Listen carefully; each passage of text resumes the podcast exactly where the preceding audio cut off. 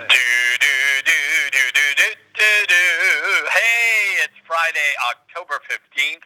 On this date in 1951, I Love Lucy premiered on television.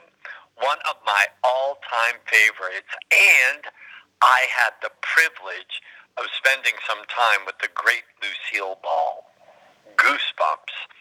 Lucy said, I'd rather regret the things I've done the things I haven't done. All right. If you finish today with regrets, you got some splaining to do.